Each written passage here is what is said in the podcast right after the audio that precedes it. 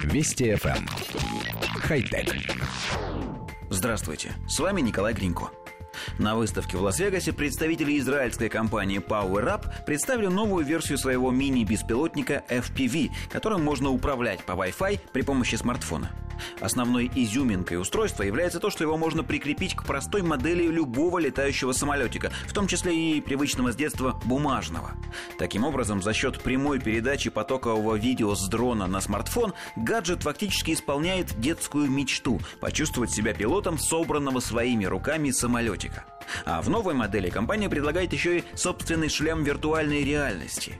Радиус действия устройства достигает 90 метров. В процессе полета можно не только транслировать видео, но и делать обычные фотографии. Все отснятые материалы сохраняются на microSD-карту. Бумажный самолет способен лететь на скорости до 32 км в час. Имеется функция автопилот. Правда, аккумулятора хватит всего на 10 минут работы. В комплект устройства входит модуль с двумя пропеллерами, батарея, антенна Wi-Fi, трехосевые датчики, компас, гироскоп и акселерометр, барометр, а также сам самолет с вставками из углеродных волокон и нейлона, усиливающими каркас.